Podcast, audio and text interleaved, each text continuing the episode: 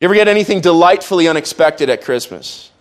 My dad was really good at this. My parents, in fact, are a very good combination of detail oriented in my mother and completely impulsive and spontaneous in my father.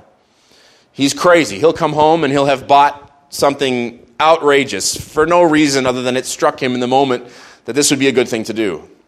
And my sweet and brilliant mother then takes that spontaneity and organizes it. She's amazing, and so is he. My dad loves Christmas, and so does my mom. My dad loves Christmas because my dad loves surprises, and I inherited my love of surprises from him. If you ever want to give me a surprise, you're going to make my day, so feel free. My dad would always tuck an unexpectedly awesome gift in the bottom of our Christmas stockings. In my family, I know some families open their stockings first. In my family, we open our stockings last. And so we do all the Christmas. When I was growing up, Jordan's like, What? We do the stockings first now. That's because of your mother. And we do her family's tradition now. But when we used to do it the right way, in my birth family, she's not here right now. I'll use a different joke in second service growing up, we would do the presents first and then the stockings last. And so my dad would always hide something awesome in the stocking. So it's literally the end, and then all of a sudden it's not the end. And so for us boys, it was usually a really cool knife or an awesome watch. Yeah, my dad's like that. He bought us 100 feet of climbing rope for my 12th birthday. We lived in Jerusalem. He said, just go climb stuff. I said, we can do that. Every knife I ever owned came from my father on Christmas. I owned like, I don't even know how many watches growing up because my dad's crazy for watches. Once a year, he like moves his watches downstream from him to us. He's crazy.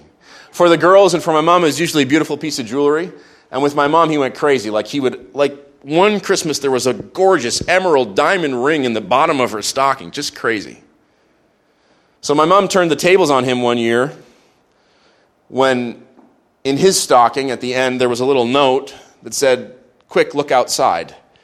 And because she's detail oriented, she had organized our Christmas morning to terminate at a specific time, a time at which our neighbors knew that they were to open their garage and roll out the brand new motorcycle that she had purchased for my father for that Christmas. And when he got the note that said, Quick look outside, he went and opened the blinds, which of course she'd shut, and there was his brand new motorcycle rolling across the street into our driveway. She wins. Everybody cries uncle. Something unexpectedly awesome for Christmas. Mary got something quite unexpected. You know what Mary got? Mary got Christmas. Take a look at Luke 1 26 through 38. Now, in the sixth month, the angel Gabriel was sent by God to a city of Galilee named Nazareth to a virgin betrothed to a man whose name was Joseph of the house of David. The virgin's name was Mary. And having come in, the angel said to her, Rejoice, highly favored one, the Lord is with you. Blessed are you among women. But when she saw him, she was troubled at his saying and considered what manner of greeting this was. Then the angel said to her, Do not be afraid, Mary, for you have found favor with God, and behold, you will conceive in your womb and bring forth a son, and shall call his name Jesus. Ooh, receive it. He'll be great and will be called the Son of the Highest. And the Lord God will give him the throne. Yes, Pastor Todd gets to preach about a throne today of his father David, and he will reign over the house of Jacob forever, and of his kingdom, whoo, there will be no end. Then Mary said to the angel, How can this be since I do not know a man? And the angel answered and said to her, The Holy Spirit will come upon you, and the power of the highest will overshadow you. Therefore, also that Holy One who is to be born will be called the Son of God. Now, indeed, Elizabeth, your relative, has also conceived a son in her old age in her decrepitude, says the Greek.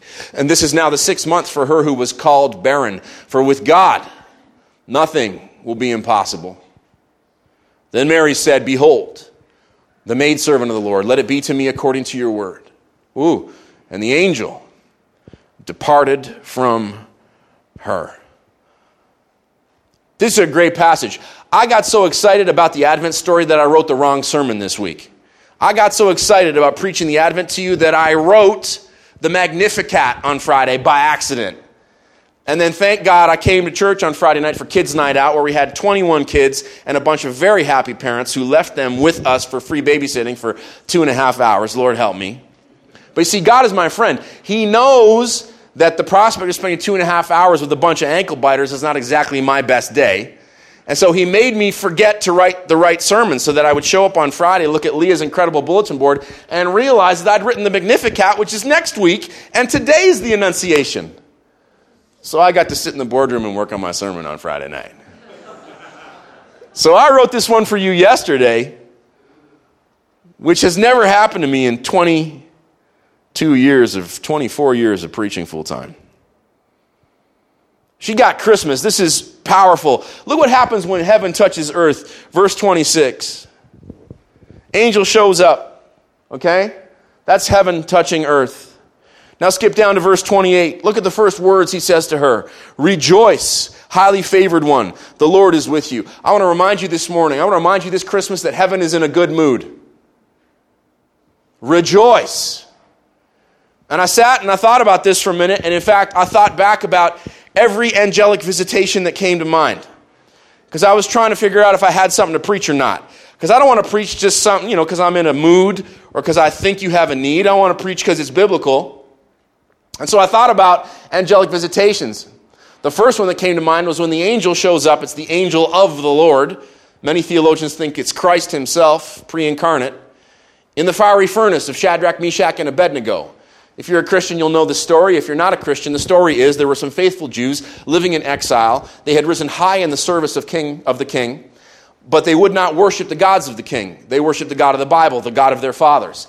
And eventually, things politically got to a point where some other advisors of the king said to him that you should really forbid any worship except the worship of you, O great king, because if you really are as good as God, then we should be worshiping you, not other gods. And he thought this was a pretty good idea.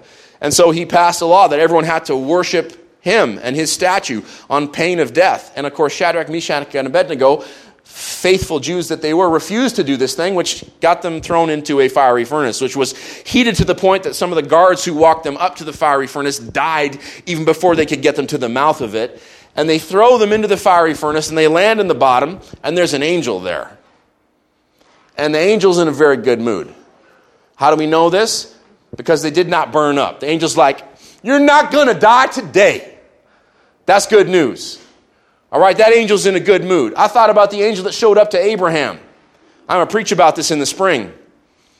Three of them show up, and they want him to make them lunch, which is good. I've never seen anybody grumpy while eating right? They're eating food, they're happy, and they're here to tell him that that promise God made him about a son that hasn't come true yet, it's going to come true. They are bringing good news, glad tidings of great joy, which will be to all the people. Oh, wait a second, I'm jumping forward to the angelic visitation that accompanied the birth of Christ. Heaven is in a good mood.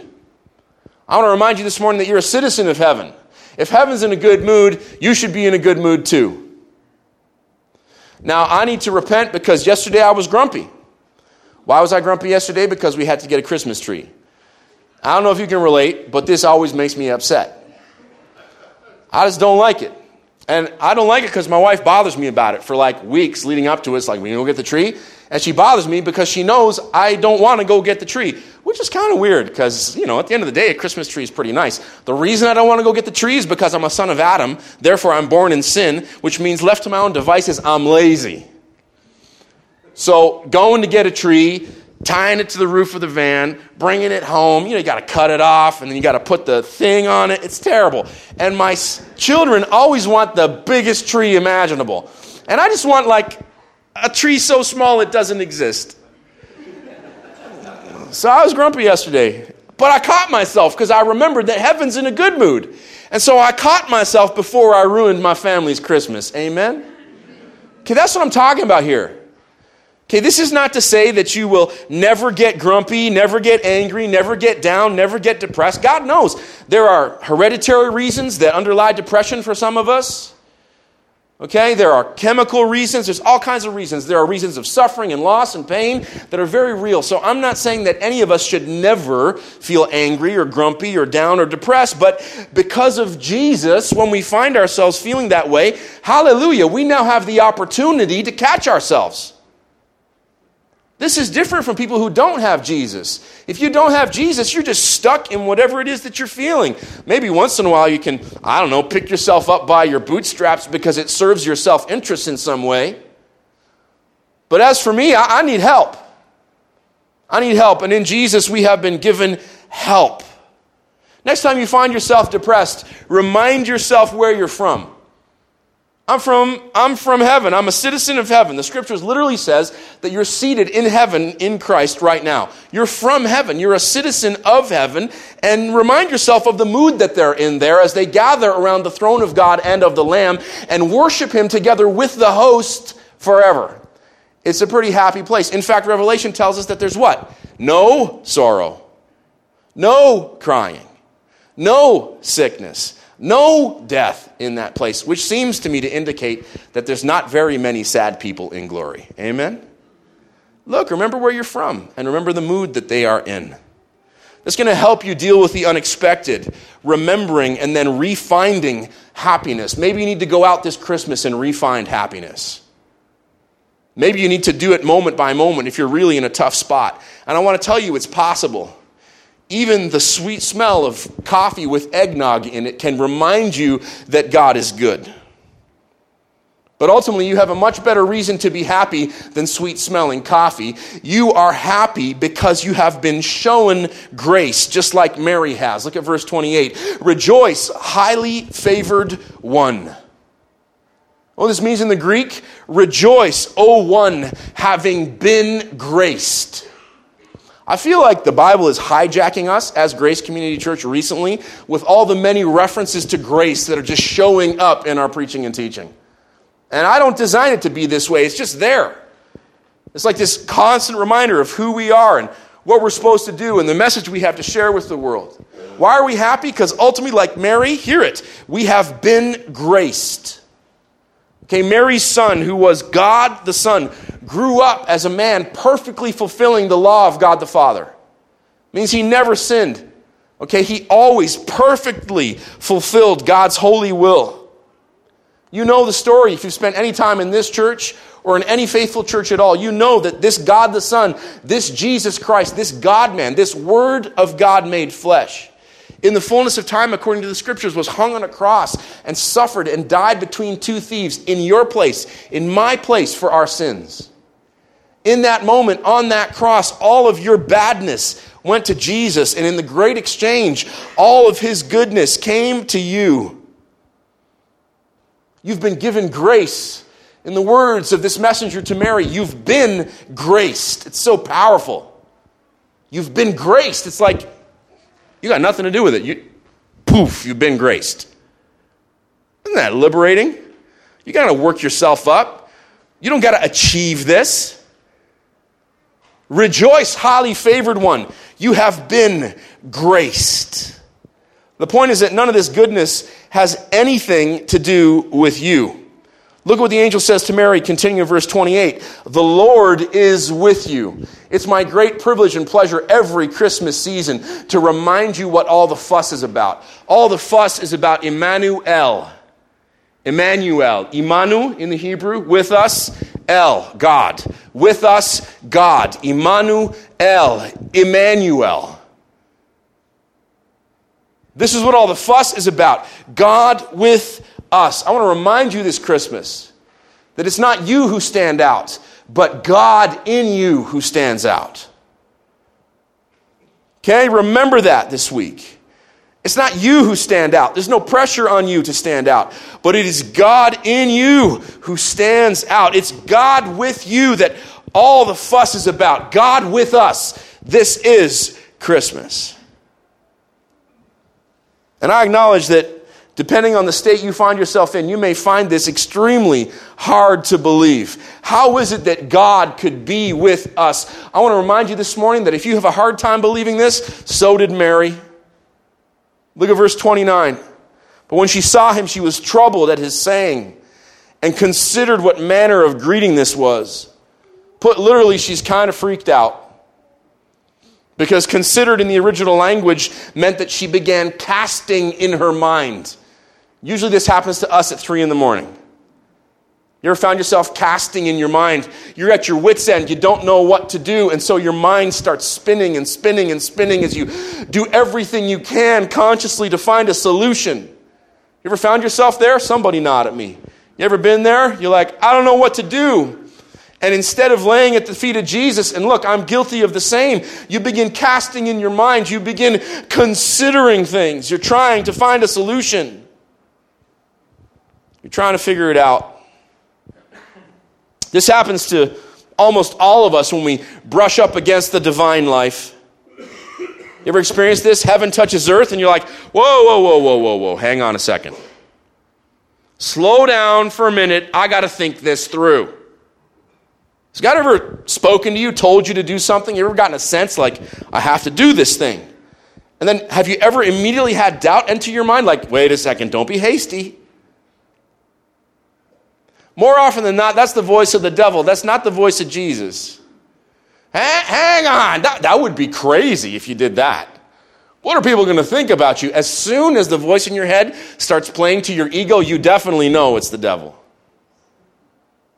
The second the voice in your head starts, you know, suggesting you should be worried about your reputation, you know that's not Jesus talking because Jesus is only concerned about one reputation and that's his. You're like, that's very egotistical of him. Yes, I know he's God. He's entitled. Right? we make no apologies for God being jealous for his glory. So we find ourselves like, uh, mm, I got to manage this. If you ever felt like that was you, you're in good company because Mary felt the same way. She was casting in her mind to try and figure out what this all might mean. And hopefully, the angel's words to Mary will work for you too. Read along with me as we consider verses 30 through 33. Then the angel said to her, Do not be afraid, Mary, for you've found favor with God. And behold, you will conceive in your womb and bring forth a son, and shall call his name Jesus. He will be great and will be called the Son of the Highest, and the Lord God will give him the throne of his father David. And he will reign over the house of Jacob forever, Woo! and of his kingdom there will be no end. Okay, so most of that was for her. But we get to preach about the Annunciation in the past tense.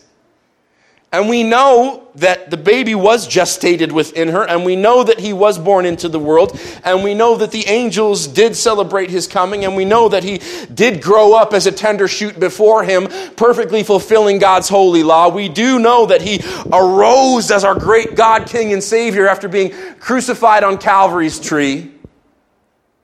We know that in those great events, He has adopted us, the Gentiles, into His family. We know, therefore, that we belong to Him. We know that someday we're going to go and live with Him forever unless He beats us to it and returns first. So I guess we could say that this wasn't just for Mary Friend. I guess we could say that this was for you. That'll preach. Then the angel said, Do not be afraid, Mary. God, I love the Bible. It, you could preach a whole sermon on that one sentence.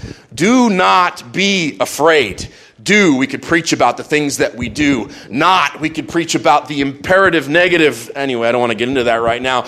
Be, we could talk about the essential nature of being that all of us struggle with. And then we could focus on the word afraid and we could preach a whole sermon about the fact that perfect love casts out fear. Woo! Man, we'll do that someday.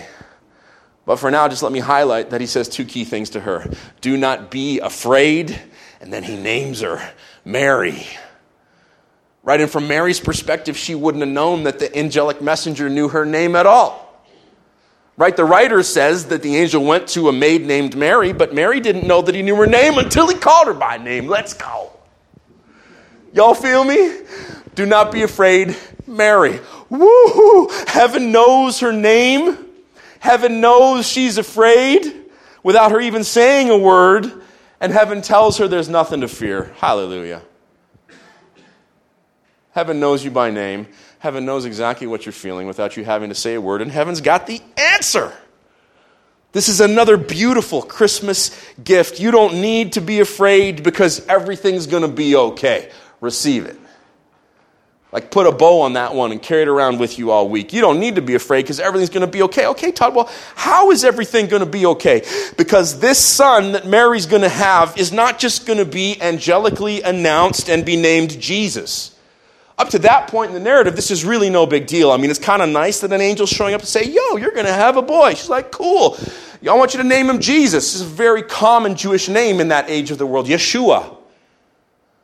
Very common name. So, so far it's no big deal. She's like, all right, I'm going to have a son eventually when I sleep with my husband Joseph, who's not my husband yet. I'm just betrothed to him. But this means that someday we're going to be able to have babies, which in that culture was of high value. And in fact, our firstborn is going to be a son, which is the best case scenario in a Jewish family. So to this point, it's really no big deal. It's not mind blowing yet. Until we get to 32 to 33. Check this out, church. He will be great. Ooh. Ooh. And will be called the Son of the Highest. And the Lord God will give him the throne of his father David, and he will reign over the house of Jacob forever. Ooh.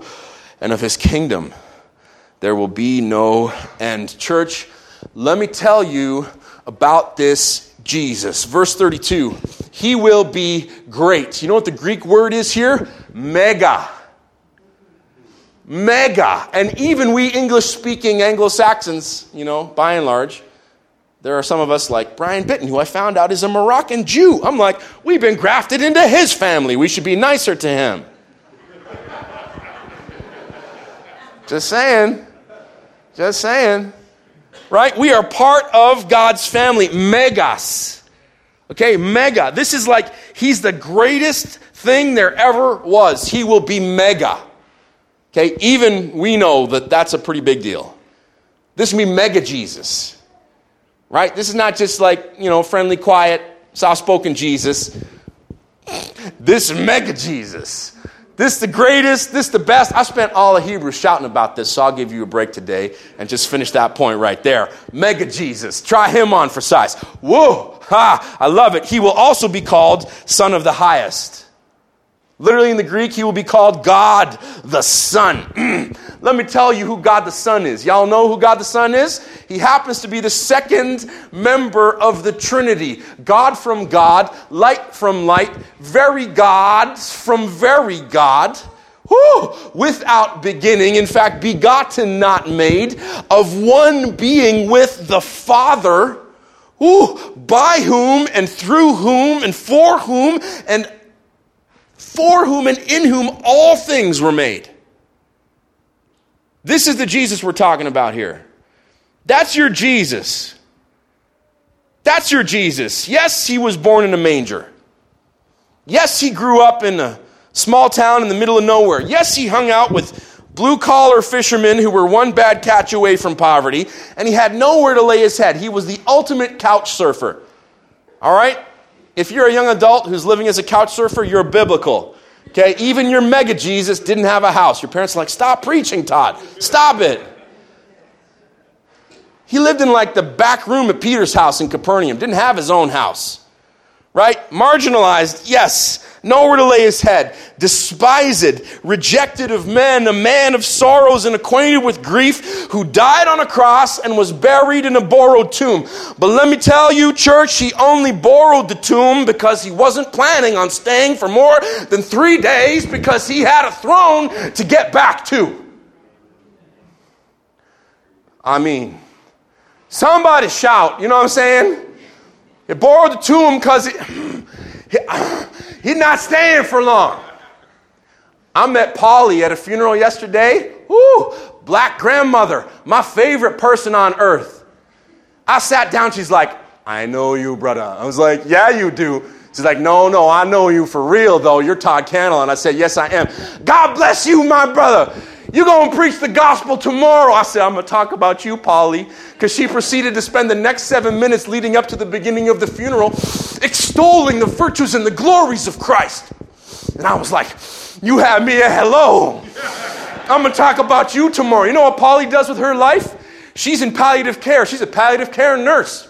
She deals with people who are dying all the time. You know what she does? Oh, she preaches the gospel to these people. And she says to me, I don't care, brother. They're going to fire me, they're going to fire me, but the people are going to hear about Jesus. Oh, I said, I said, come to my church, Polly. I'll give you the pulpit. Let's go. Hey, he was buried in a borrowed tomb because he didn't have to stay for long because he had a throne to get back to. The throne of his father David, to be exact. Mm-hmm. Oh, oh, oh, a throne that he'll reign from over the house of Jacob. That's the Bittens family again that we've been grafted into as Gentiles.